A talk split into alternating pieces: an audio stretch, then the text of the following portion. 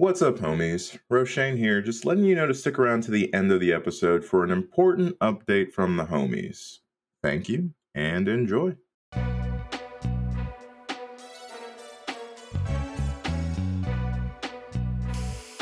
What's up, homies?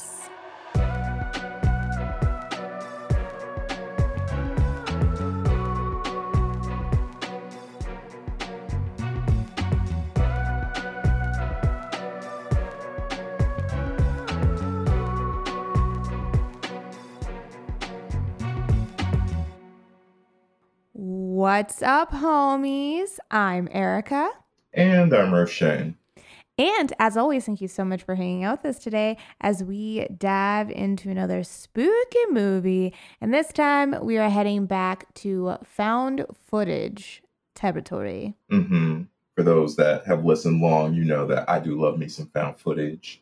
Yes. And for those who have listened long, I think you have found that I I'm not, I've never been a non fan of found footage, but I will say I think that I have come more around to found footage than I maybe was in the past.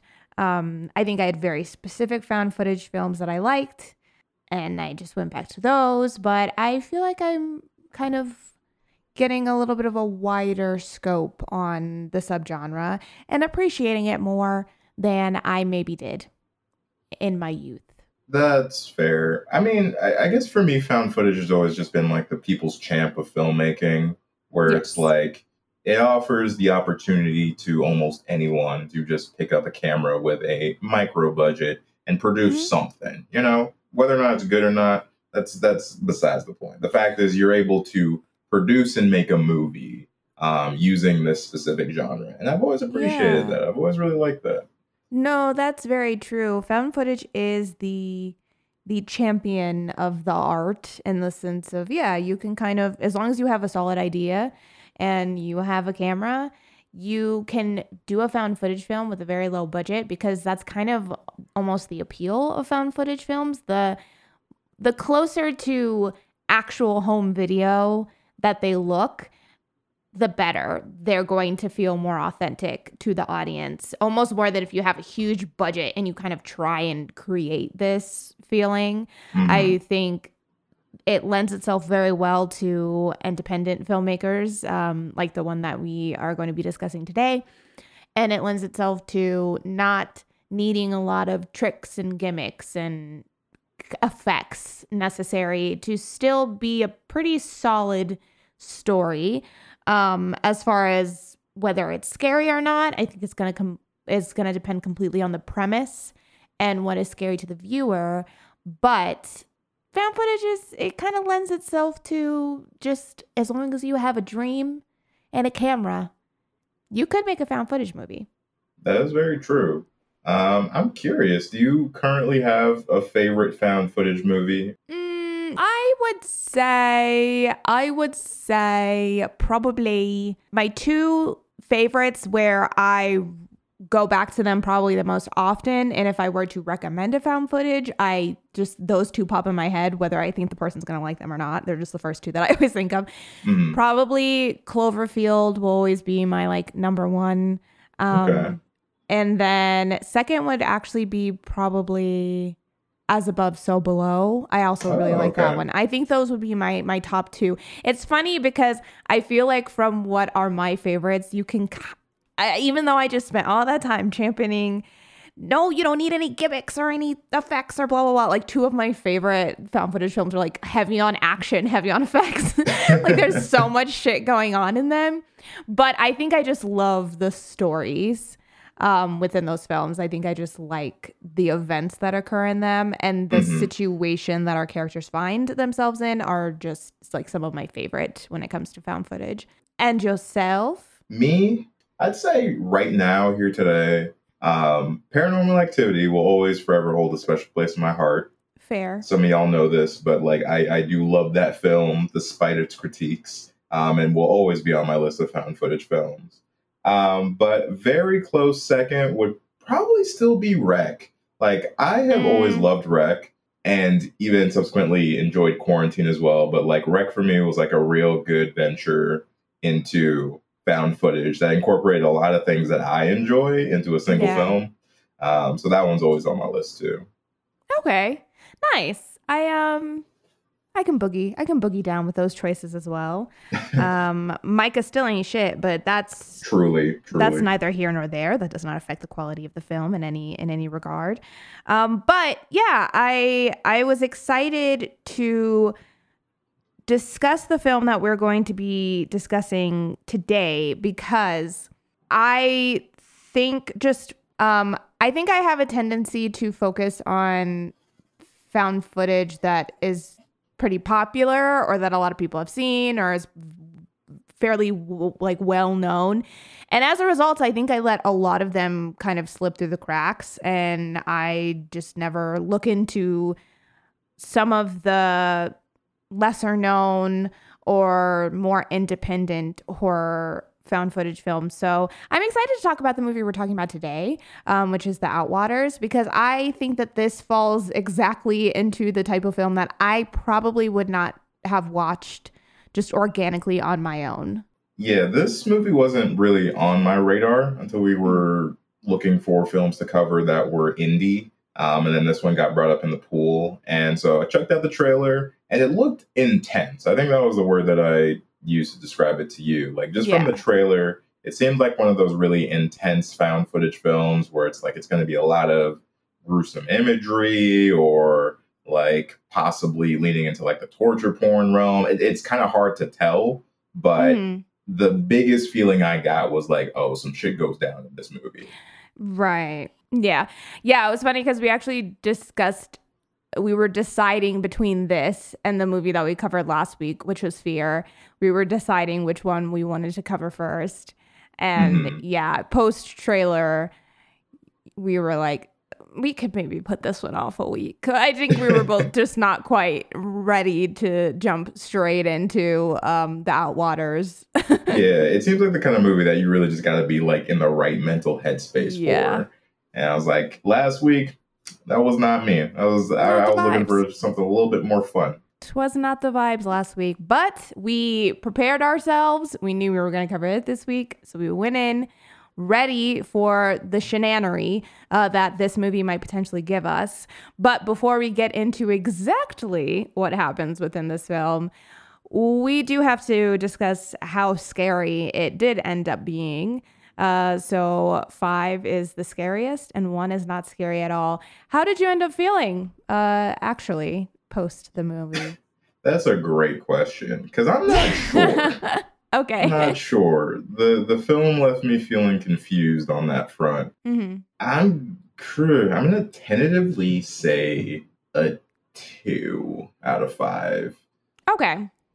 Um, just because like there there are scary things in this for sure, but my issue, and we will talk about when we get into the full breakdown of the film, is a lot of it is implied scary. You don't get Yeah. to see a lot of it, and so if your imagination isn't running wild with things, I feel like you can very much kind of coast through this movie. Um, but if you're the type of person who, um, you know, darkness or just like not seeing what's actually happening to characters freaks you out, then I can see how this movie is kind of scary. Mhm. But for me, it was a little bit leaning on the other end. So I'm, I'm gonna say two out of five for the scare scale. Okay. I'm going to go like a 2.3 out of 5 for the scare Ooh, so scale. specific. Well, because I almost went 2.5, but I have to, but for me personally, it wasn't a 2.5. I think I Mhm. was going to up it to that for just thinking of more of a wider group of people. But f- I, if I'm being specific to me, I'm going to go just like right in the middle of what you are and what I was going to do. Just Mhm. because I agree with you. I think a lot of it is implied, a lot of it is not seen. And so that does kind of make things easier to handle. But I will say what is scary is effective. Like what you do see at times can be effective. There are a couple of specific points that I actually kind of freaked me out. Um, and so those kind of bumped it up for me. But I think as a whole, this film is a creepy premise, but Mhm. not necessarily a scary movie. Yeah, I feel that. I could Yeah. agree with that. But without further ado, it is about time that we enter into spoiler territory. So you have been warned. But today we're talking about The Outwaters from 2022. This film was written and directed by Robbie Banfitch um, and is also starring Robbie Banfitch as Robbie, Scott Schimmel as Scott, Angela Basolis as Ange, and Michelle May as Michelle. A group of four friends looking to shoot a music video travel deep into the wilderness of the Mojave Desert. But it isn't long before the group begin experiencing strange phenomena throughout the area. And as night falls on our group, they quickly realize that venturing into the Mojave may have been a mistake. Insert LA earthquakes supercharged sand, and a wild pack of jackasses here. Our film concludes with Robbie getting separated from the group after a violent attack from a mystery assailant. Will he manage to find his friends? Or will this music video cost them their lives? Also, my head is raining. Roll credits.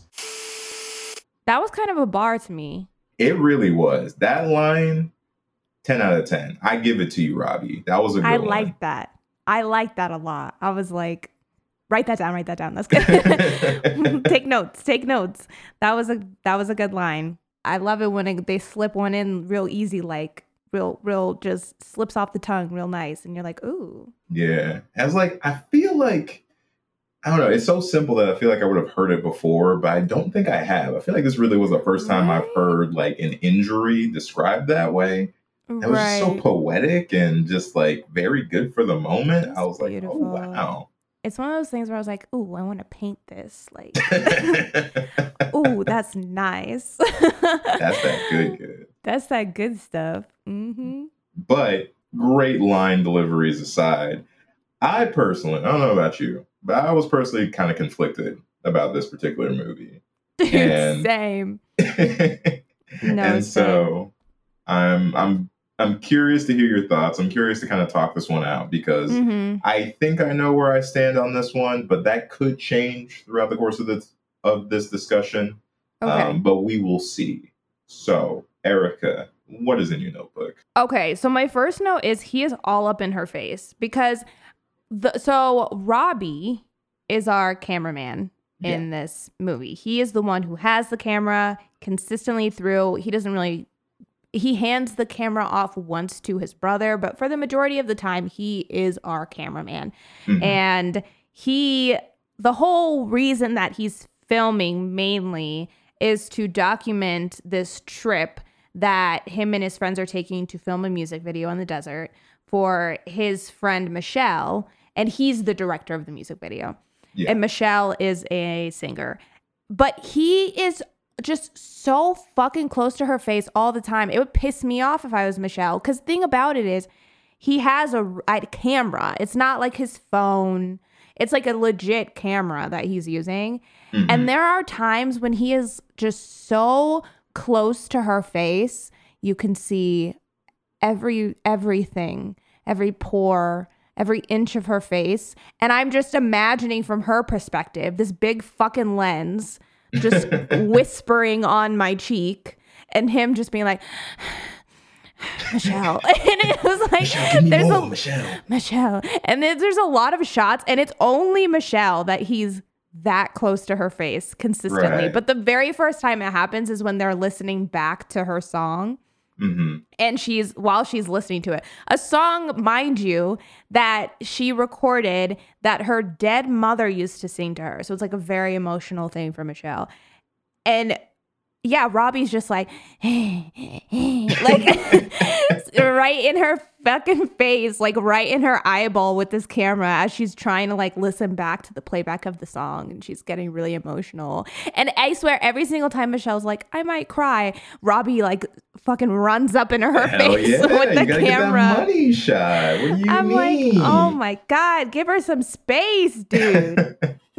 now, I, for the longest time, and until honestly talking to you just now, assumed that they were a couple. Are we not supposed to be assuming that?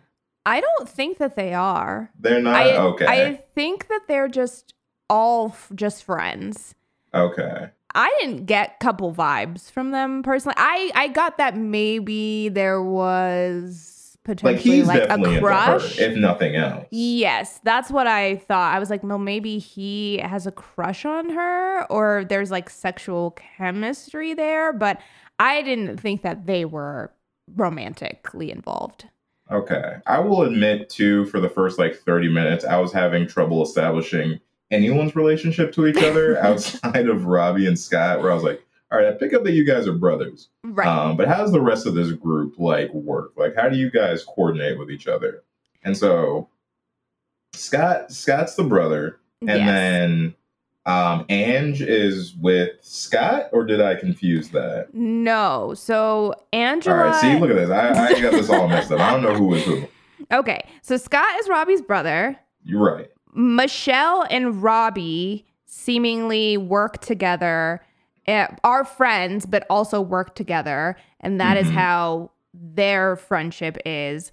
And then Angela is good friends with Robbie. And by assuming by like their relationship, also probably good friends with Scott because it seems like she maybe like grew up with them, but she's married to a man that is not in the movie at all. She's just married to somebody, but is just good friends with Robbie and Scott. And she kind of gets pulled in by Robbie to be the costume. That's just another thing. It's like she's so unnecessary on this trip because they pull he legit he asks her to come to be the costume um design like to fit her and like, yeah, like bring- wardrobe, makeup, all yeah, have wardrobe ready for her and all this stuff.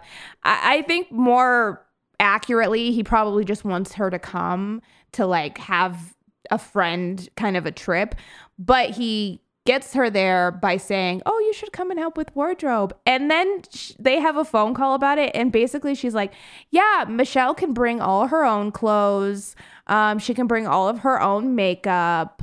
Um yeah, she can just bring everything. I'll just make sure that she gets dressed." What? the whole- what do you mean she can just bring all of her own stuff like th- okay so then your job is moot we don't Hey. need you that sounds like standard fare non-union production. Okay, this is currently the reason why we are striking. erica is anti-strike no but like i'm only bec- it's only because she straight up sa- she does say she's like oh if i have anything like i'll bring some stuff for her Mhm. But yeah, it's it's that idea of okay, so I have to bring all my own makeup, all my own clothes. You will put the makeup on for me, but Mhm. also, do you need to? Because if I'm just bringing my daily makeup, I could put that on, and I probably will. Very true. No, no, I'm not going to disagree that perhaps the this particular production could have used with one less person. But Yes. I mean, if nothing else, she's there for moral support. You know, she's Mhm. there to kind of hang out, like you said, um, and adds another body count. So that's always fun. yes. Yes. But you are right in that Robbie and Scott are brothers. that is the one We got we got one. solidified relationship um that we have for sure and i actually will say i like just point blank period this is a long movie Mhm. it is I, I think especially found footage the one hurdle that i do think this subgenre has to get over is the pacing. It's it's always going to be an issue in found footage. I think particularly because you don't want it to go on for too long but then i also feel like sometimes it's hard for it not to be too long because the nature of storytelling in found footage unless you're going to have a bunch of choppy just moments in time they're going to be longer because you can't you always have these moments where it's like you can't have a full shot of all the characters like you normally would in a more traditional film where you can be like okay well these people are in this room we're filming and like there's another thing going on in this room. You don't get that. So you can't consolidate events in found footage like you can in a regular movie because everything has to happen uh, from this one cameraman's perspective. And mm-hmm. so like things have to happen sequentially and that can add a runtime on but it's hard because I also don't want a found footage that is that long. And this movie is long. It's like an hour. 50. It is that long. Yeah. um, very true. And like, to be fair, things don't really even start to like pop off or happen until about an hour in. So it's Yeah. like you there's a long wait before the big scares and whatnot start happening. Mhm. Um, and it's kind of a shame because I feel like for this particular movie, it's a bit of a double edged sword. Because my first note was, I don't actually know what's going on, but these characters feel real and I kind of like them. Same. Right? And I feel like a lot of that comes from the amount of time that we spend just like humanizing and personifying these characters and learning Mhm. about them. These little moments in time, definitely there are some that could have been cut out. Like there's some excess fat in there, but by having them all in there, you end up spending a decent amount of time with all of these characters. And because there's only four of them, you really do get to at least know enough about these characters that you can kind of care if they are in trouble. Yeah. Um, and so that coupled with the fact that I think all four of them played these characters very naturally, very like close to their sleeves. Like these all felt like real people, um, which is very big for me in found footage. Like if the characters feel like characters, that will immediately take me out of any found footage film. Like I need these people to really feel like people, and I do think that they do in this movie, and so I, I give them credit for that. Um, but even still, though, that's where the other edge of that sword comes in. Is just like it's the movie's too long. It is just simply It's too long, and very long. although like there are some interesting shots especially like later on as we're like running through the desert in the darkness and whatnot there is simply just too much like there needed to be Mhm. more things cut out this runtime needed to be cut by i think at least like 15 minutes At least. And I agree with you. I actually will say this whole first hour buildup, although it is part of such a huge chunk of that time, I actually really enjoy it. I Mhm. I agree. I liked meeting everybody. I liked kind of seeing everybody interacting with each other. I actually kind of appreciate the way that they subtly alluded to just how daily life was for these people. I think particularly with Scott and Robbie and the idea that Scott is estranged from their mother and Robbie is not and kind of how that dynamic is affecting things. I I liked I thought that was cool. I liked seeing him and Ange just kind of hanging out with each other and just kind of bebopping around town. I thought that that was fun. I liked seeing them drive up to the I think that part for me where they are arriving to the desert is some of the most natural feeling in my opinion when they're just kind of on this road trip together and like trying to find ways to entertain themselves and Mhm. and then they get to the desert and like once they get there and they have that first full day where they go okay well we're not shooting the music video yet. What should we do? I thought all of that was great. I even think that the first night when things are weird into that next day of sh- actually starting to shoot the music video i really enjoyed all of that.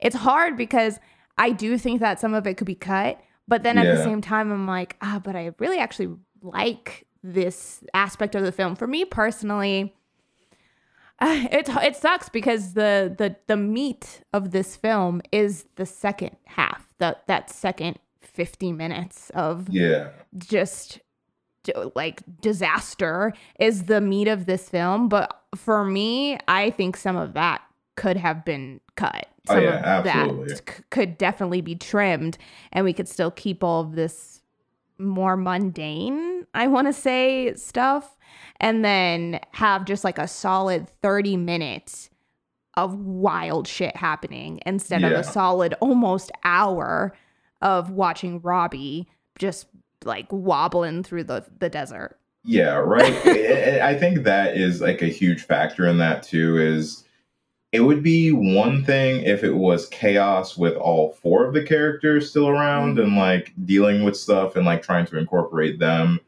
within Robbie's presence, but because we spend the last hour or 50 minutes with just Robbie, that's when things start to drag. Um, and I'm not even gonna say that it's because like Robbie's not doing a good job by any means. I just think it's we've spent so much time with this group collective and their energies like coming off of each other to just strip that away and just have it be one character for the other half of the movie. It just makes things feel long. Mm. I'm I- am in agreement with you there to a certain degree. I w- I felt very similarly once all of our other characters just simply disappeared and I realized oh, we're just to be with Robbie. I felt very similar. Like the first 10 Mhm. minutes of just Robbie, I I wasn't checking out, but I was a little bummed. I was thinking, oh, is it just going to be him for the rest of the time? But I will say, after being in that for a while and even post the movie ending, I actually liked that we were just with Robbie for so much of it. I think because that's the aspect of this movie that was the scariest element to me was because Like it's the first everyone. Yes, I think it's the first time that I've really had to sit in that and think, is it worse to be taken out right away or is it worse to be the last person standing Mm. and have to deal with everything that's going on on your own? And so for me, that was actually a really creepy idea and I actually like putting myself into Robbie's shoes that was actually very scary and it it honestly made me kind of sad just kind of watching him trying to navigate this new situation that he found himself in all alone and not mm-hmm. really being sure if he was alone or if his friends were still alive.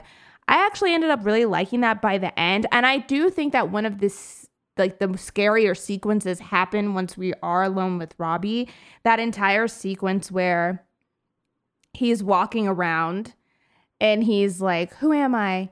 Like, who am I? I'm Robbie. And he's trying to remember and trying to like fight against this head injury that he has. Who am I? Who am I? Who am I? Who am I? Who am I? Who am I? Who am I? Who am I? Am I Robbie?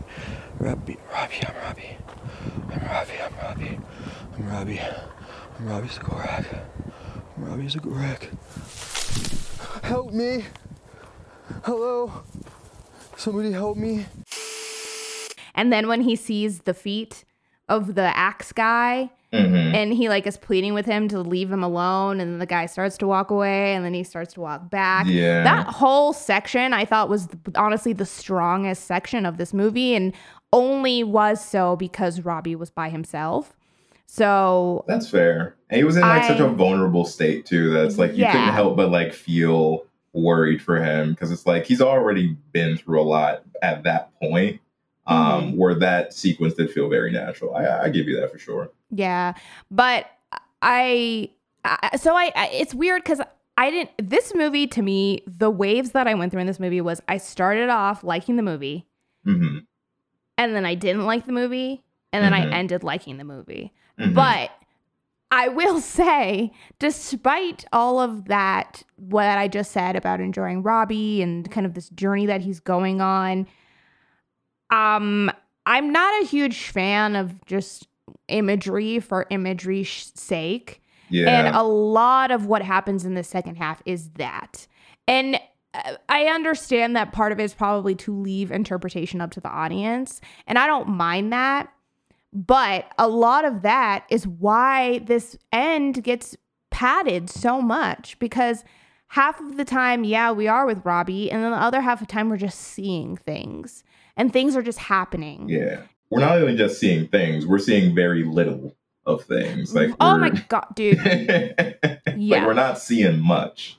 Yes, because first of all, the the so the flashlight that's on the camera is like a pinpoint flashlight. It is the flashlight that we have to use in phasmophobia because we can't afford a better flashlight. Like that is the camera flashlight. You can see literally just the smallest circle, but then there's a bigger flat, a better flashlight that has a much wider light. Mhm. And the pinpoint flashlight is what gets used for so much of this film. And it was frustrating because I wouldn't have been so annoyed if I if if that was the only flashlight we had, but it wasn't. We we do have a better We flashlight. We have a we have a flashlight that can show much more. And instead of using that, we use this flashlight where you can see like an eyeball through it. Right. It really And- felt like looking through like a cardboard tube from like a paper towel. Yes. Yes, it did. And it's I I, I understand why because you know uh, we talk about this all the time is that sometimes not showing is better than than showing thing like too much. But in this instance, it was already you already can't see anything because it's so dark and there's it's so chaotic and so you already can't see anything. I think even if we had had more light, I think they still could have kept things wrapped in the shadows. And Mhm. so not having so much not only could you not see things, but it was like Robbie would purposefully not point at the thing that I feel like it was important to see. Like when he goes back in the tent and there's blood all over the tent, but there's also very clearly a person lying in the tent. Why are mm-hmm. we just looking at the blood for so long and not looking at the clear body that is lying in front of you in the tent? Like it just feels like at times we were focusing on everything but the one thing that felt the most important in that moment. Yeah, but then also like it felt like a choice too, which I feel like for me as a viewer, I wasn't too keen on because like sequences like the tent sequence scripted in such a way that we are not supposed to get the reveal of the full body yet. Like we're only supposed to get a mm, Right. taste of it, which is fine. I'm okay with that. But to then spend five minutes in that tent looking at everything else and to imagine that this character just does not see the body there that's a bit of a stretch even with the head injury i'm i'm, I'm calling a little bit of bullshit there um because it, it is it's just like it's a lot of like meandering on certain things when there are more pressing things like very clearly in view um Mhm. and like i'm cool with not seeing it as the audience member but you have to really convince me that the character is not seeing these things and granted there is a point where i think because of the situation right robbie gets injured then he's kind of wandering through the desert by himself with like no food no water Yeah. so like he's not in the right state head space i understand that bit um so yeah maybe some certain things he will he'll be affected by them differently or he'll react to things Mhm. differently because of his mental state right. but then I feel like it's very taxing on the viewer because you're really asking them to just hold on for so long to finally get these reveals later on um, and spend the rest of the movie in darkness, which I know some people like. That's like their thing. Like they love not seeing this stuff and like getting to, again, use their imagination.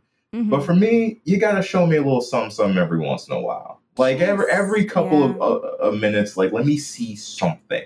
Doesn't have to be Yeah. big, doesn't have to be huge, but let me see something. Like Something. I'm tired of my screen just being a black screen for a majority of this movie. Let me tell you something. Well, okay. Also, I hate this. I hate this for us. I hate this for them. I hate this for me. But this is one of the few found footage films that made me nauseous. Unfortunately, um, I was fine for a lot of it, but it gets so so just hectic, and because Robbie is alone he's not necessarily filming to film anything. He just continues to have the camera. And so he'll just have the camera down in his hand a lot, which is Mhm. authentic. But then as a result, you're just shaking around the world.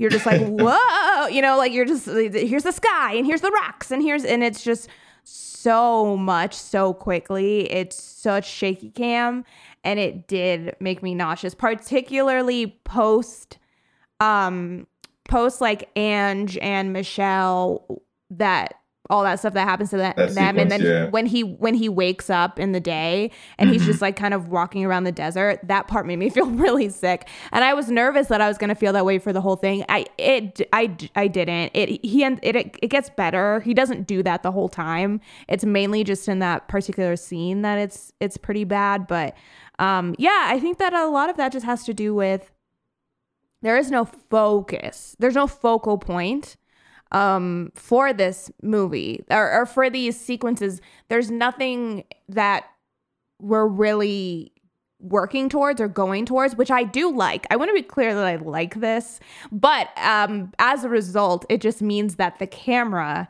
is not is also not focused on anything. So it's just something to like be prepared for because i wasn't and it yeah definitely threw me off. Um but i agree with you and especially I think the biggest culprit is that scene I was literally just talking about with Michelle and Ange.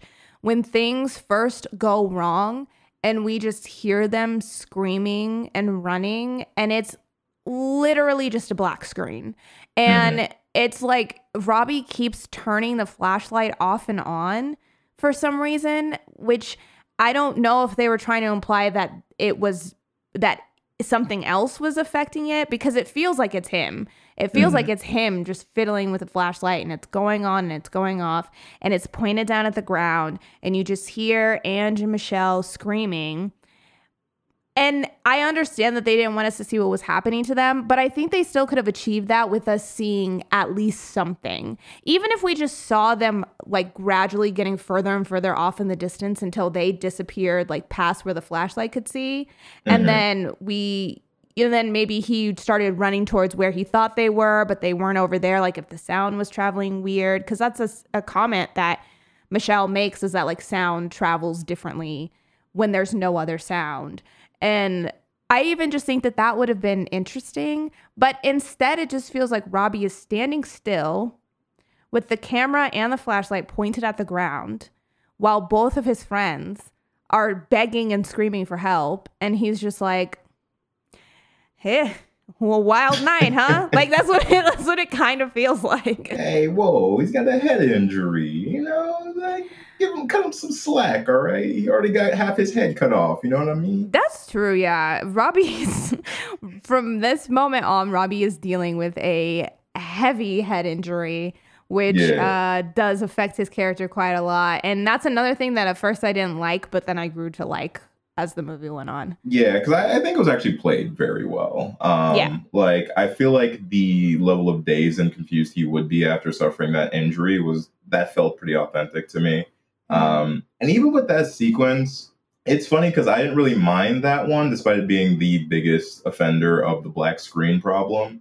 Um, because that is something that this movie does to counteract the fact that you can't see everything. They do play around with some very unique sound design Yeah. um, which I appreciated, especially because like the way I, I, I was watching this on my computer and I had headphones on, so I got to hear a lot of the the sounds that were being used to um, symbolize certain things or like to um, reference things that were happening. I think that the sound design is very good and fun, um, if not confusing at times, because like you know the movie's called the outwaters and like there's like this implied sounds these, these implied sounds of like water and like underwater and And i'm not sure what the symbolism there. Yeah. At like, one point, my caption said "orcas wailing." orcas wailing yeah. So like there was definitely some reference towards water and the ocean that was being made in relationship to the desert.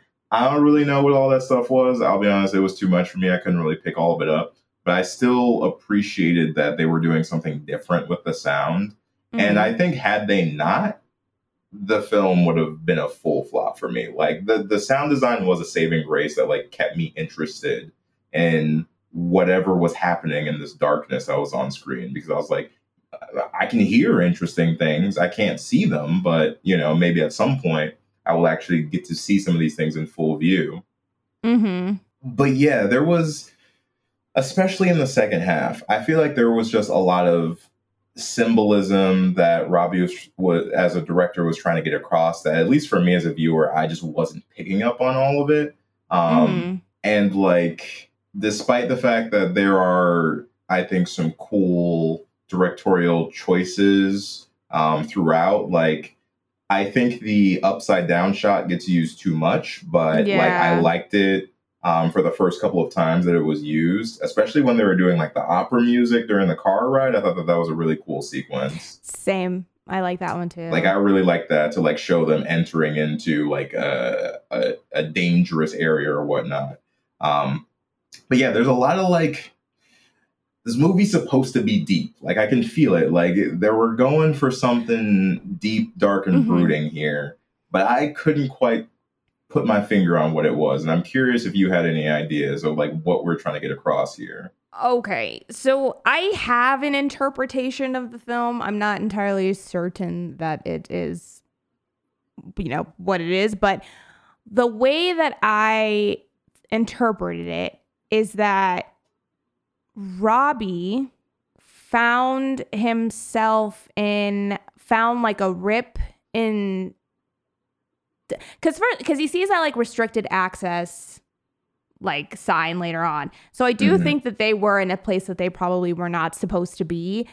And to me, it felt like what he kept seeing and all these things were like rips in like dimensions or rips in time or what have you.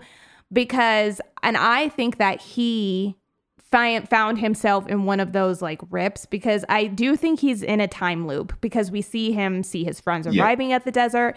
We see him as the Axeman. I think he is stuck in a time loop. I think what happened is I think Robbie kills his friends. I think absolutely. that yeah, a version of him kills his friends, and that is why Ange says like he's is he coming because it's always Robbie is always the antagonist.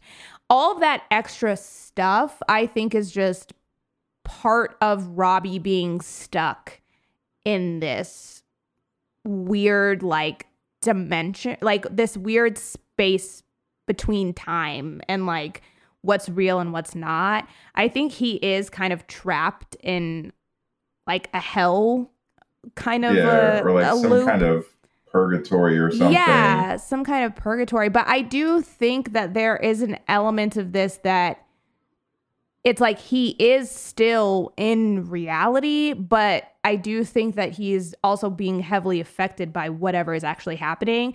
Because like the the 911 call at the beginning, I do think that that happens. I do think that his friends do try and call 911. Mhm. And I also think that the call that he gets from his mom, I think that that's a real voicemail that he probably did get and just didn't like kind of recognize it. Um, I also think that that's part of the reason that he tries to remind himself of who he is because he's like slipping into this like different version of himself. And I also think that that's, I think he's going to be perpetually stuck in this limbo of like going around until it's too much to take killing himself and then it'll just keep like reversing. I don't know, maybe not. Maybe by him killing himself he's stopping it, but then at the same time there's multiple versions of Robbie. So I don't Mhm. know if I mean that he killed himself so that was the version of Robbie that we were with, what we followed Yeah. that he's done. Um but yeah, I definitely think the main thing is that Robbie, a version of Robbie at least, is always going to kill his friends. But Mhm. that version is also not Robbie anymore. It's like he's lost himself somewhere along the way in this like loop or in this weird fucking dimension that he's in. Yeah, I mean, like we do establish pretty early on that the area is weird. Like even before finding the sign, it's just like they're experiencing weird things. Like the ground seems to be like charged with like they they can like feel energy coming from Mhm. the area that they're in. Um, they do some sound tests and like hear some really weird sounds. Like during the night, there's like a const like constant explosions off in the distance that are unexplained. We get a bunch of lightning and thunder, but there's never rain. Like things are are very Yeah. weird in the area that they're in. Um, so yeah, I, I could definitely see that being like a bit of a pocket dimension. Um, it almost reminds me a little bit of the back rooms in that way of just like Mhm. somehow you like kind of slip into this alternate reality. Uh, but yes, Robbie killing his friends, absolutely. Like, I, I don't even think the movie's very shy about that one, where it's just Yeah. like they kind of expect you to pick that up by the end of it. Um, but the reasoning for it, I think, is very, or is like, that's ripe for discussion because I think my interpretation was almost something along the lines of he feels like he has to kill his friends to free them from this Mhm. loop potentially. Like death is the only way that they can get out of wherever they're at. So like in whatever state he's in when he is axeman he's like this is this is the way. If i if i kill everyone off then we are free and then we can go into the great beyond or what have you. Mhm.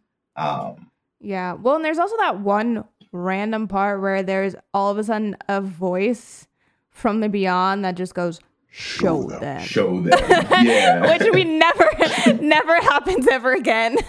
it just Yeah. happens that one time. it's one of those things where like I do feel like in the second half the film goes very skin and just like the I can kind of get away with anything because Yeah. we're not in reality anymore and you're not you can't really see what's happening. So Mhm. like it leaves a lot of room for liberties for sure. yeah. Um, so like a lot of my theory crafting and all this stuff, I feel like is me imposing things onto the film, not things that were necessarily there. Um, but that's a personal feeling, you know. Right. Well, and also too, I th- there's a part of me that also wonders if maybe those hallucinations and stuff that he's having could also potentially have caused him to kill his friends. Because there's a point where Ange turns into those little wor- worm creatures, Oh yeah, um, and then snake tentacle things, yeah, and then he think and he's like being attacked by them, but then he looks again, and it's a version of his friends. Um, And so what's the symbolism of the donkeys? Like, what do they mean? dude, I love the donkeys because the donkey said we don't want any part of this. Like this shit is not uh it's none of our business it's really none of our business um the donkeys yeah i don't know i i guess i kind of just took it also that as dude, i don't yeah because there's a part where he they see donkeys when they first arrive Mhm. and then he sees donkeys again and this time but this time when he sees the donkeys they really give him that look of like oh you ain't shit. And then they walk away. They don't even mess around with him.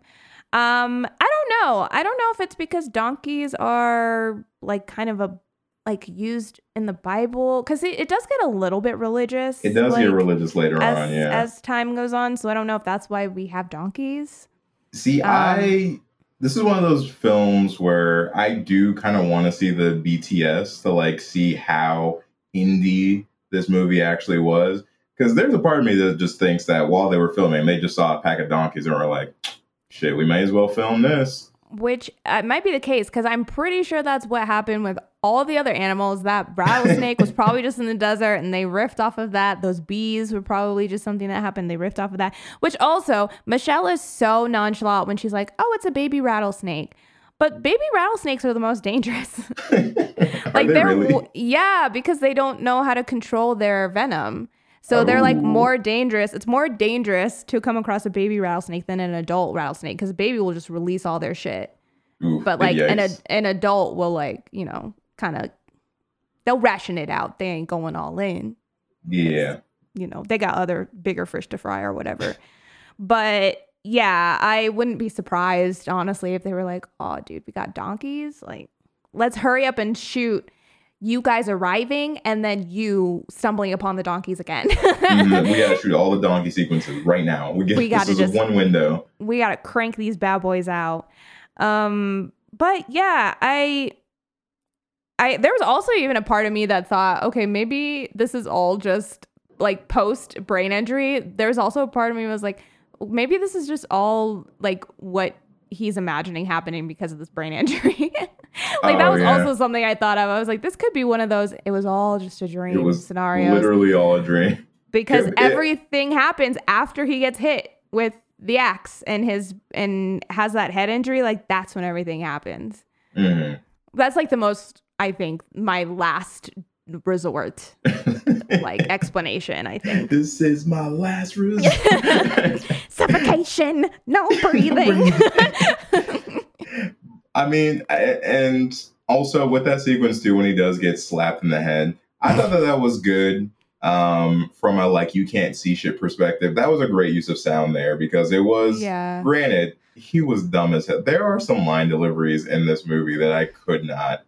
I I, I, I I- just yeah, could not accept. My note was don't engage the Axeman. And specifically, don't just go, hey, Hey, who is that? who is that? Who is that? Who- Who do who you think? Does it matter? It's not your friends. That's what's important is why is this motherfucker in the Mojave Desert? desert and very clearly clearly brandishing Holding an axe. an like you are way too nonchalant about this, Robbie. hey. Yeah, that that was another one where I was like, Robbie, I don't I don't know what your thought process. That's one of those moments. I think that's a moment that I think has some of the weirdest interaction wise. Another moment that I did think was a little weird was the Ange and Robbie scene where they're in the tent Yeah. and they're having an argument. I don't know what it is about arguments in found footage movies, but they always are just a little weird to me. Like I I think especially in this one because it's it's uh, this is an instance where I think they could have allowed the scene to go on a little longer so that we could really like get into the argument and it also feels like it starts from kind of nothing. It, it, it feels the most fab like we literally made this conversation up to put into the film. Like that's the one conversation where it feels very much like okay, we've got to get some exposition across. So I need you to say this. That's one scene that um, I wasn't a huge fan of because uh, Ange and also Angela is like very, very right in the way that she's feeling and the issues that she's that she's having because it's like Michelle is going through some emotional like withdrawals and then there's all this weird shit happening and Angela is understandably so kind of freaked out about it and Robbie Yeah. immediately thinks she's being a diva because she literally just says, "Hey, this is kind of weird, right?"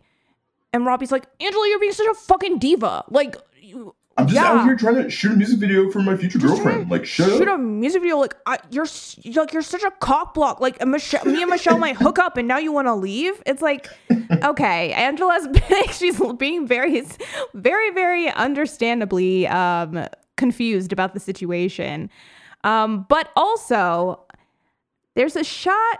There's a moment later with Angela, not the real Angela, like a version of Angela, where she goes from being scared to being like turned on Turned and on. she's covered in blood and she's like touching herself. Dude, I fucking hated that shot only because Same. why are we on her boobs for so long? Like Yeah. it's too long, right? It is. It is. It just like one, it was unnecessary. Then the fact that we were just like chilling there, it just made it weird. Like that sequence was already weird, bro. Like we're already at such a weird point in the movie yeah. where I, in the moment, I could accept boobs, sure, but there just felt like so many more pressing matters that we needed to deal with, and it just it felt silly. It felt absolutely silly. And honestly, I'm, I'm gonna say, Ange, I feel like you felt silly in that moment too. Like it just it, all of it, all of it just read as silly. because I because I was rocking with it at first. At first, when it was like the she started moaning and all this stuff started happening, I went, "Oh shit, what's going on here?" Because I thought, okay, this is weird. This is just another thing where it's like the lines are getting blurred, and and like I feel like if we are going with that sort of a hell landscape, this whole idea of pain mixing with pleasure Mm. and that being kind of confusing, I, I liked that at first. However, the minute she popped back up covered in blood, and the minute she started to touch herself, I would think, Robbie, that's weird, right? You should probably you should probably say something, right? Or at least just I think it was only the strange thing about it is it would have made more sense if he pan, panned down, saw what she was doing, and then panned back up and it focused on her face and we knew what she was doing, but we no longer could see it. So it was Mhm. like all just mainly a shot of her face and then he could maybe start to like back up or he could say something or what have you. It's the fact that my man let that shit linger on that for the whole time cuz I'm just like, "Robbie, don't do this. this Hey, not you know, don't do gotta- this." He's got a head injury. You know, he's not thinking straight. Yada yada. Look, at this point in time, Robbie, that head injury, I for I it's not a concern of mine anymore. it really is. You've been out here for days, dude. Like, and also too because he was he'll he'll he goes in and out of kind of oh being aware and being unaware, which I think works very well. I think that's great. I think that is realistic that he would kind of pop into these moments of being very lucid and being very aware that what's happening is weird, but then also pop back into these moments where he's kind of lost and dazed and confused. Mhm. This is one of those moments where he's lucid. This is one of those moments where prior to this, he was kind of checked in. And so my man's checked in enough to know that this is kind of crazy, but also not checked in enough, I guess, to just like move on with his life. I don't know. The whole the whole thing just goes on for way too long. And as late in the game as as it is when it happens, it was another one of those things where I thought this is padding the runtime, Mhm. and it does not need to be. Yeah, that sequence could have been way shorter. And yeah, it, it, it sucks because, like, again, I was all for like bringing these characters back in like little Mhm. doses just to like break up the monotony of just seeing just Robbie. But yeah, it, it's just like it needed some trims or something there because that sequence was weird. Um, but I mean, in the end, like it, it is a lot of just that, right? Like the last hour or so is a lot of just Robbie wandering. We get shots of blood in the desert and then random shots of things, a Mhm. couple occurrences, one or two hallucinations, and then we get all of his friends' heads on on spikes to confirm that they are all dead. They were all Yes. decapitated. Um, he has also found himself in the desert multiple times. Mhm. Um, once that was very clearly himself with an axe. So it's just like very much hammering in that idea of like we're in weird dimension space now. yes. Also, Totally fine. That's all. That- that's all fine and dandy. Yeah. Um, but also, sorry, just because you mentioned it, the heads on a spike. I no fucking way is that Angela.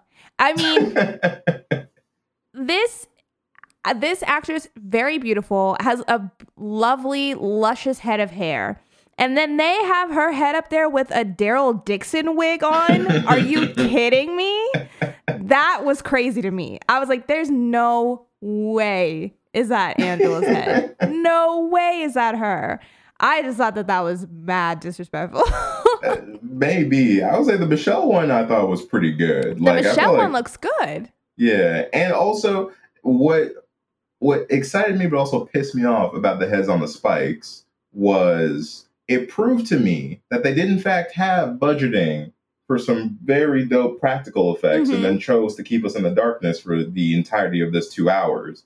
That kind of Right. made me upset, I'm not gonna lie. But Yeah. it was nice to also see a little bit of production value with the stuff. I was like, Mhm. finally, let me see something. the, Um, ma- the makeup effects i think are actually pretty good in this film hmm I, mostly, I, I think the one thing I would have asked for more of is actual injuries on the characters. Right For me, I could very much tell that they just threw a bucket of fake blood on them and just had them covered in blood. I needed like a couple bruises or scratches or some or, or Mhm. something to show that these characters had been attacked and Yeah. didn't just like fall into a vat of blood. no that's that's very fair uh when we see a lot of them yeah it's very clear that they are just drenched in blood but when we do get to see actual injuries i do think that they look very good Mhm. um because even i think at the end with robbie that shit looks pretty pretty Yeah, legit. I I think the worm creatures actually look pretty good, especially because we do get to see a lot of them. We see Mm-hmm. them in the light. We see close-ups of them. I think that they're pretty cool effects. And there's also one point where one comes like crawling through Robbie's legs and it's screaming, and it that one also did startle me because they have this high-pitched like squeal that they do. Yeah. But oh, and then there's another creature that we see, which that one was irritating to me because because we never saw looked- it. from what we could see, it looked cool. It looked like a an interesting design, Mhm. but you couldn't tell what the fuck was going on, which once again, I understand that was probably the idea is you fill in the blanks of what this creature looks like. However, the blanks that I'm trying to fill in are nuts, dude. Like I can't even imagine the anatomy of what the this thing is supposed of this to be. creature, like It kind of reminded me of the ant from Honey I Shrunk the Kids. Um, the way that its body was like that, I imagined it as a giant ant. see, and I imagined it as a decrepit Pumbaa. So like we got two Oh, very that's what I'm saying. but both of those things are ridiculous. I think that's the thing is both of the things that we're imagining are ridiculous because of how much we were allowed to see. I feel like the what you will fill in, it's always to look weird. It's always going to be Mhm. weird. But I do think if they would have just shown us from afar, At least like a silhouette. You know what I mean? At least show me the yeah. shape of the creature. let me see the little that little slinky boudoir silhouette and then i can at least yeah know the shape of it because i we didn't even need to be as close to it as we were if we had just been further back and seen it in more light i think that that would have been fine um Mhm. but we're very close to it which they do so that we can only see sections of it but yeah like i said those sections this thing could be legitimately anything. And I would say, Yeah. yeah, yeah, it's But again, probably that. I, I still recognize that that is a personal preference thing because there Yeah. are, I, I know there are going to be people out there that are like, no, no, no, you guys are wrong. Like I prefer letting my imagination Mhm. take the take the reins on that one. I get you, but just hear us out.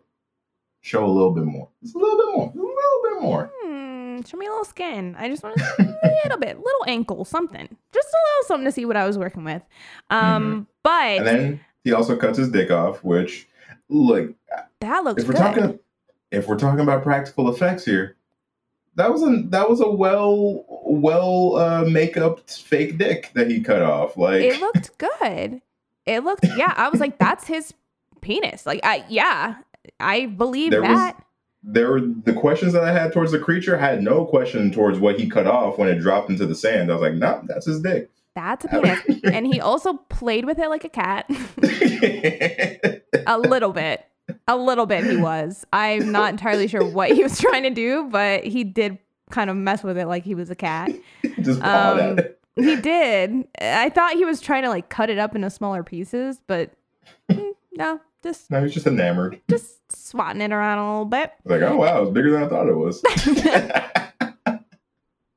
or He's like- smaller. I don't know. I don't know. And to my and to my girl who said that who said it wasn't big enough how about now but the whole like ending thing with him and this i think actually works really well this is when the makeup effects are like When the best yeah. That which understandably so. I can understand why they would maybe be maybe want to put as much of that budget into this moment because it's a big deal. It's we get to see a lot of what's happening. Robbie is tearing himself up um disembowels himself and then holds on to that shit like a purse Mhm. and then kind of walks walks away with it. And then he's when we leave him although he is still alive he is not long for this earth like my Yeah. man is on death's door when we last see him before we get to that however we do get we do finally get sucked into the vortex Mhm. that we keep kind of alluding to and it looks beautiful in there it kind of is like space mountain and it's really cool but then part of me also is like so this is the cameras ver- we're seeing this through the camera still.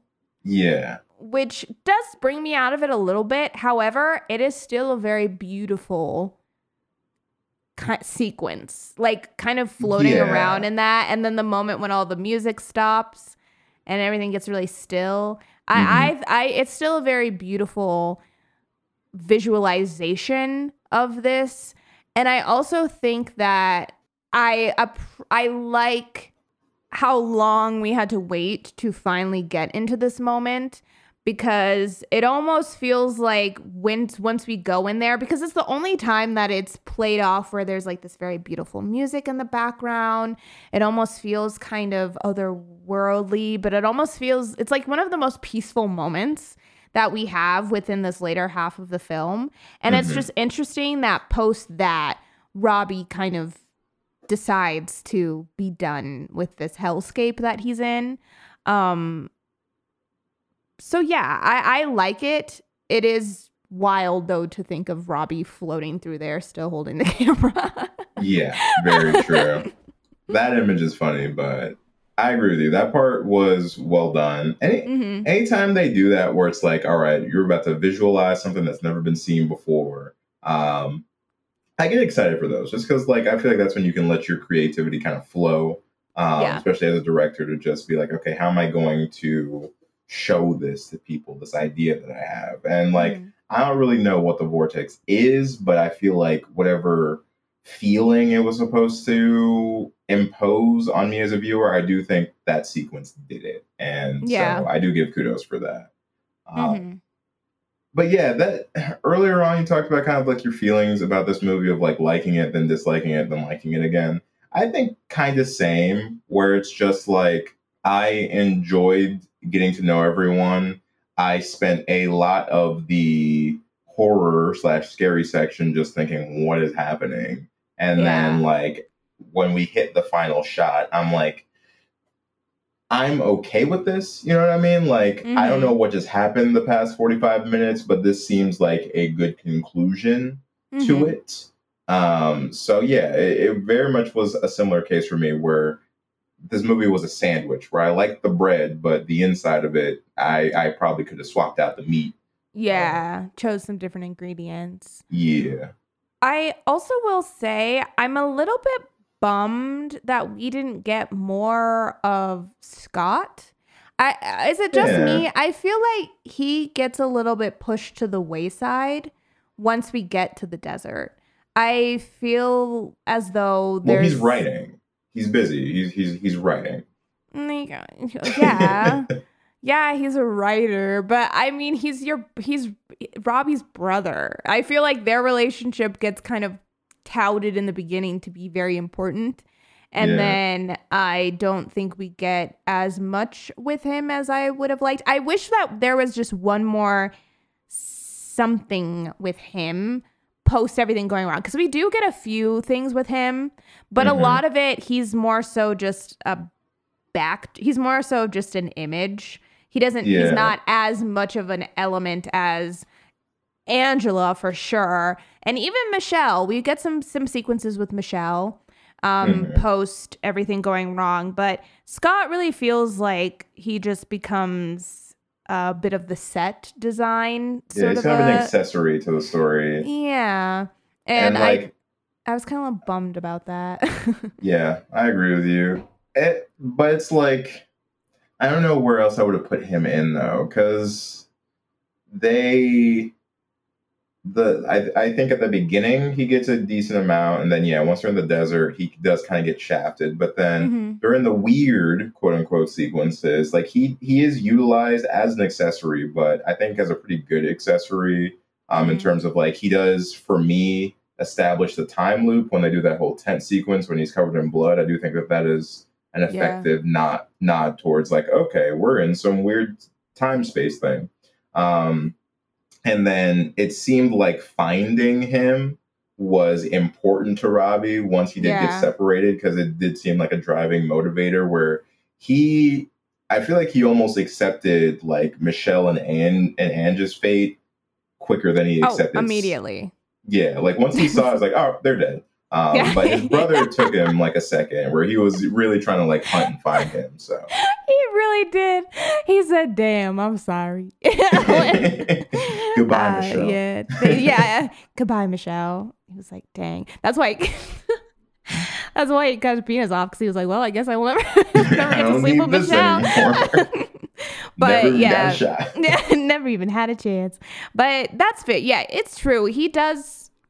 His brother is kind of a pulling force for him. Uh, There is that moment that I do think is kind of cool where he's back in his mom's house and then he like Mhm. sees his brother like on the plane through the window and they almost have this like goodbye sort of moment which I, I thought was kind of nice um there really quickly just because you bring up just because you bring up planes too there was towards the end a moment where i thought to myself like did they all like die in a plane crash and this is all just purgatory or something like that mostly Mm. because we get a shot of a plane earlier on that right towards the end of it is feeling some turbulence or whatever um, and then throughout the course of the movie we get like it gets alluded to like we hear helicopter sounds at one Mhm. point like we hear other machinery sounds and then in my head i'm like that would kind of explain the water symbolism because it's like okay maybe the plane crashed in water and so like that is Yeah. bleeding into their purgatory or whatnot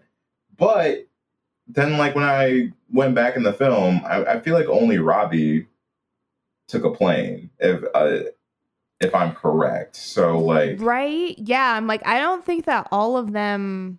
Well, I don't know. Maybe they all were on the same flight. But if they were, we just we see it from Robbie's perspective, and we never see anybody else on the plane with Yeah. him. I But could see maybe his brother being on there, but I feel like Ange was already there, and then I don't think. well, actually, I don't. I don't know. no, because they all know. I met don't know up. was on that plane. I gotta be real. they all met up before they went but it's it's i i the, i guess the way that i saw it because you do hear a plane at the end Mhm. like you hear but i almost wondered if that was maybe the i i to me i was wondering if that was just a sign that now we're back in reality and so Mhm. like now this is because i feel like the sounds that we're hearing prior to that are pretty otherworldly and although they are feel similar to sounds that we hear all the time. There's always this weird element to them. They're like distorted or they're way too loud or they like merge into another sound.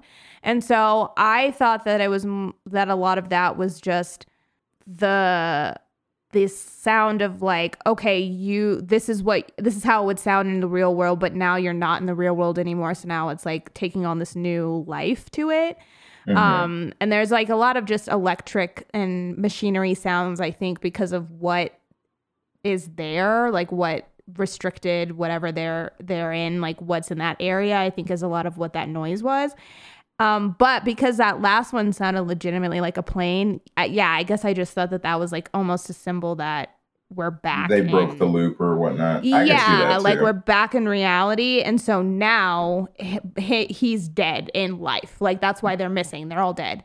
Um, Mm-hmm. but yeah, so I guess that's the way that I was taking it because I don't know the turbulence that it looked like they were having looks like the I mean- turbulence I'd be feeling every time I fly into California.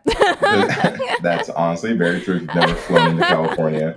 Uh, but yeah, it was like very brief too. But like that was me again trying to like, you know, Yeah. reaching for straws. You're just trying to figure out what this movie's supposed to symbolize. So Robbie, if you wanted to just come out and tell us, that would be great to me personally, because I would love to know like I what you were going for. I on this love one. I would love to know that. And I don't know, yeah, I don't know if the yeah, cuz I think the biggest thing I don't understand is the water kind of symbolism. because Mhm. I, I I I don't know, the desert to me feels very similar to water but just like the opposite where it's like if you're in the ocean there's like this big big expanse of water and there's all these things in it that you like the, all this life in it that is prepared for that but like you're not and i feel like the desert is like the same thing just the opposite of that And Mhm. so that's what I was thinking at first. But yeah, once we started getting like the orcas wailing and and all of that extra stuff, um, I think I just wasn't quite sure. And there is a moment too where I was like, did this did they, did he just get like birthed out? Because there's a part where he like rips some he like falls out of water and he Mhm. throws up and then he like rips some membrane off of him. yeah. And I was like, did you just straight up get birthed, my guy? like, by whomst? Is it your birthday? Happy birthday, Robbie. but yeah, I think that's the biggest thing that I'm not super connecting Mhm. um myself but i do think that it's hard i think out of everything because once this movie ended the biggest thing that i felt was that i i felt satisfied with the entire story by the time it ended that's why i liked it again by the end because there's something about the way that it ended where i just thought that was actually i liked how this story wrapped up. Looking back at it, I liked how the story played itself out. And I think that there was something really, really sad and scary about Robbie's journey as a whole. Like I, I Mhm. think that that was the thing I was honestly the most satisfied by with by the end of it. But still, that being said, yeah, I mean, all of that imagery and all that extra stuff that nec- that wasn't necessarily just dealing explicitly with Robbie. I really didn't need it. Like, I, I Yeah. really did not need any of that. And and to me, it would have been the same movie without it. Like mm-hmm. I when I I feel like when I think back on this movie, I'm not gonna be thinking of all that stuff. I'm just gonna be thinking of the pretty like solid story that is within that. Like all of that stuff just extra flair. And I understand direct that as a director and a writer, that stuff is probably the fun stuff, right? That's the stuff you want to put in there. That's the stuff that's mm-hmm. exci- exciting. But at some point, it did start to feel like a bunch of different things that he decided were was scary at one point, and he just put them all in the movie, whether they Yeah. needed to be in there or not. Yeah, I agree with that. All in all, I agree. It felt like a complete journey, but I think like I was just slightly disappointed that I wasn't fully into it for the entire time. Yeah. Um, because I think the idea is interesting, and like again, I'm I'm a sucker for found footage, so like I like the idea incorporated in this. Um, at first, uh, this really felt like just kind of a better Blair Witch, um, but then it ultimately ended up suffering from some of the same things that I feel like that movie suffered from for me, Mhm. where it's just like pacing stuff and just some of the imagery decisions weren't the best for me. yeah. Um, but I think really to solidify this, all that's left to do is to kind of rate this bad boy. And I will throw it out there that I feel like Hushabies would be a fun thing yeah. to rate I this was bad boy out of. I'm fine with rating it out of Hushabies. Look, Michelle, do you have that song memorized at this point, by the way? you would think that I would. Oh my gosh. Uh, When they first got there and they were trying to find something to do, and she was just like, Hushabye, baby. I was like, no fucking way. Are you just going to make them all sit here and listen to you sing? Like, don't do this. And everyone just starts like clapping and snapping along. You're like, we ain't got no choice. They're like, damn, okay. I didn't know she was gonna be singing live. I guess, sure. But yeah, I'm cool with doing it out of Hushabies personally. All right. Uh, would you rather me go first or would you like to go first? Um, I can go first. All right. Let me hear it. Okay, I think I'm going to give the Outwaters. I think I'm gonna give it 3.4 out of five Hushabies. Okay. because a i think the setting is really a great it's a great setting like the desert is so scary anyway and then i Mhm. think adding this premise on like i said earlier it's a creepy idea as a whole this idea is scare is a scary idea the movie itself might not have any moments that freaked me out but i think when i thought about it afterwards the premise of it I was like, yeah, that was that's a scary premise. Um I really really liked the dynamic that we set up with our friend group. I really enjoyed the setup of their of their of like what they were going to do. I liked just kind of watching them live their lives and all of that that led into our situation. And even the first kind of moments of our inciting incident, I really enjoyed. It's just too long. It needs to be cut down. Um some of the imagery is just not doing it for me. It just feels like it's there. And it was honestly kind of taking me out at times. I'm not even going to hold you. There was a moment where I looked in and I realized there was still like 35 minutes left in this movie. And I did get a little panicked. But it's funny because then after that, about 20 minutes into me feeling that way, I had a shift and I actually started to enjoy it again. It's like this movie had me on on like ebbs and flows with the way that I felt. But I will say that I think by the end of it, I really did enjoy what they ended up doing with the characters and the fact that Robbie became it for us for so long. I don't know. I just think that that's very brave. It's a very bold choice. It can go mm-hmm. wrong so easily. And I actually think it worked out for me. I I will have to say that even though all of the ways that the films were, or that the shots played out and the way that was filmed, it was not necessarily for me.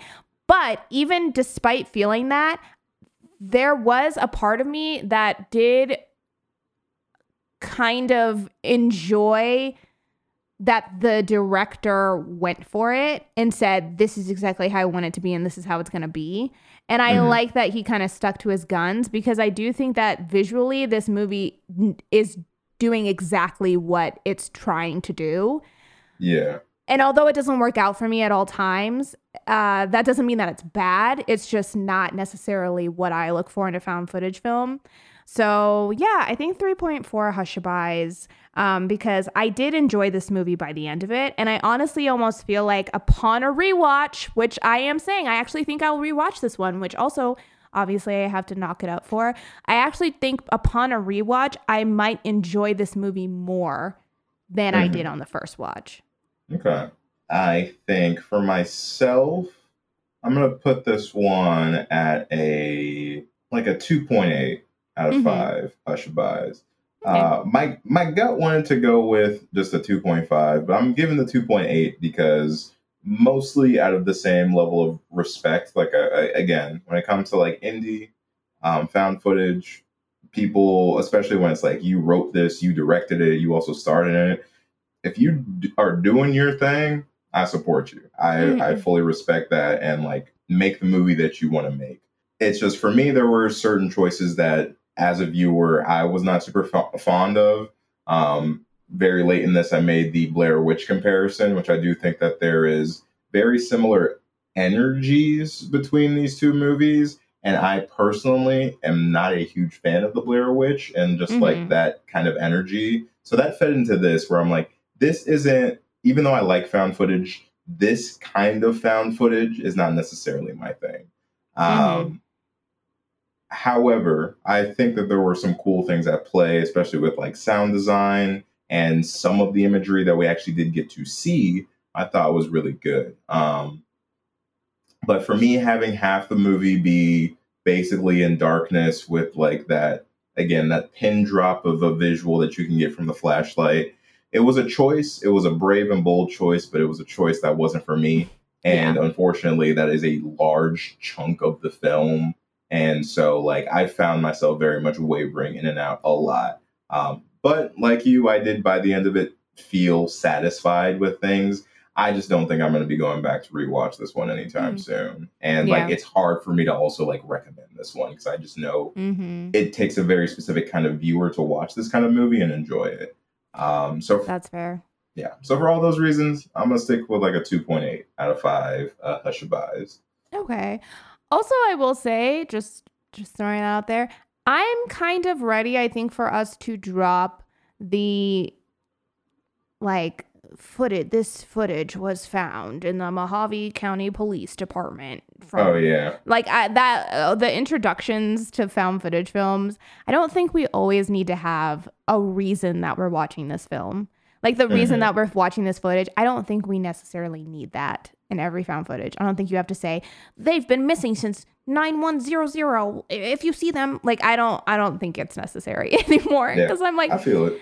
it was a it was a gimmick that we used when found footage was coming up i think at this point we're good to just maybe hop right into the film Agreed. Agreed. But that is it for us talking about the Outwaters. Um, if you homies have also seen this film, we would love for you to let us know how many hushabyes you would give it. You can let us know on our social media. We are homies of horror on everything.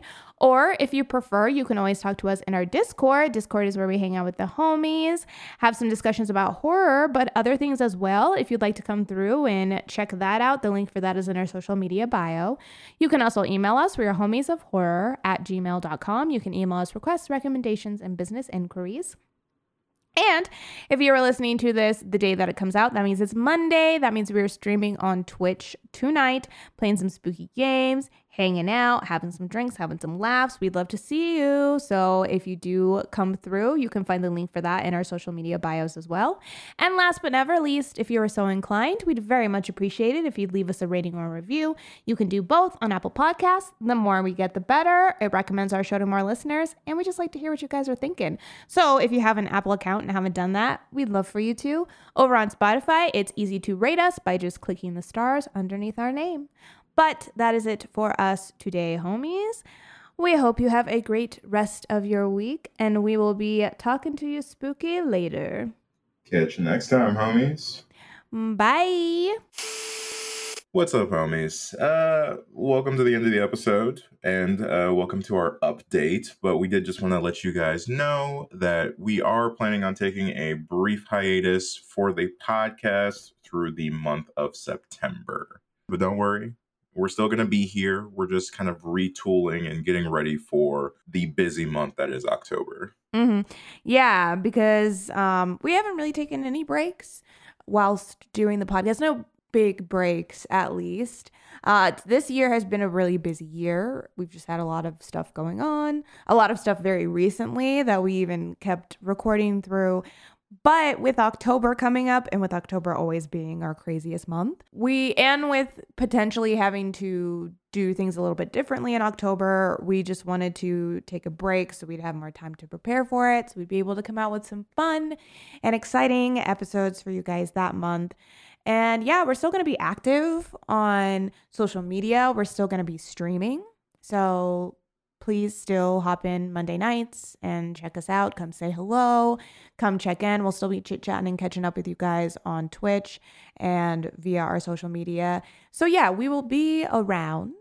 We will still be homieing out there somewhere, just not on uh, any podcast episodes for the month of September. Yeah. Uh, but for anybody who is new to the podcast, we do have a large catalog of other episodes for you to check out while we're on our brief break. So if you feel like it, go back, listen to some of the oldies, and come back in October, and we'll have some brand new episodes for you guys for your listening pleasure. Thank you, homies, so much for uh, always rocking with us. And we thank you in advance for your patience. Um, so, yeah, we will be seeing you then. Catch you in October, homies. Bye.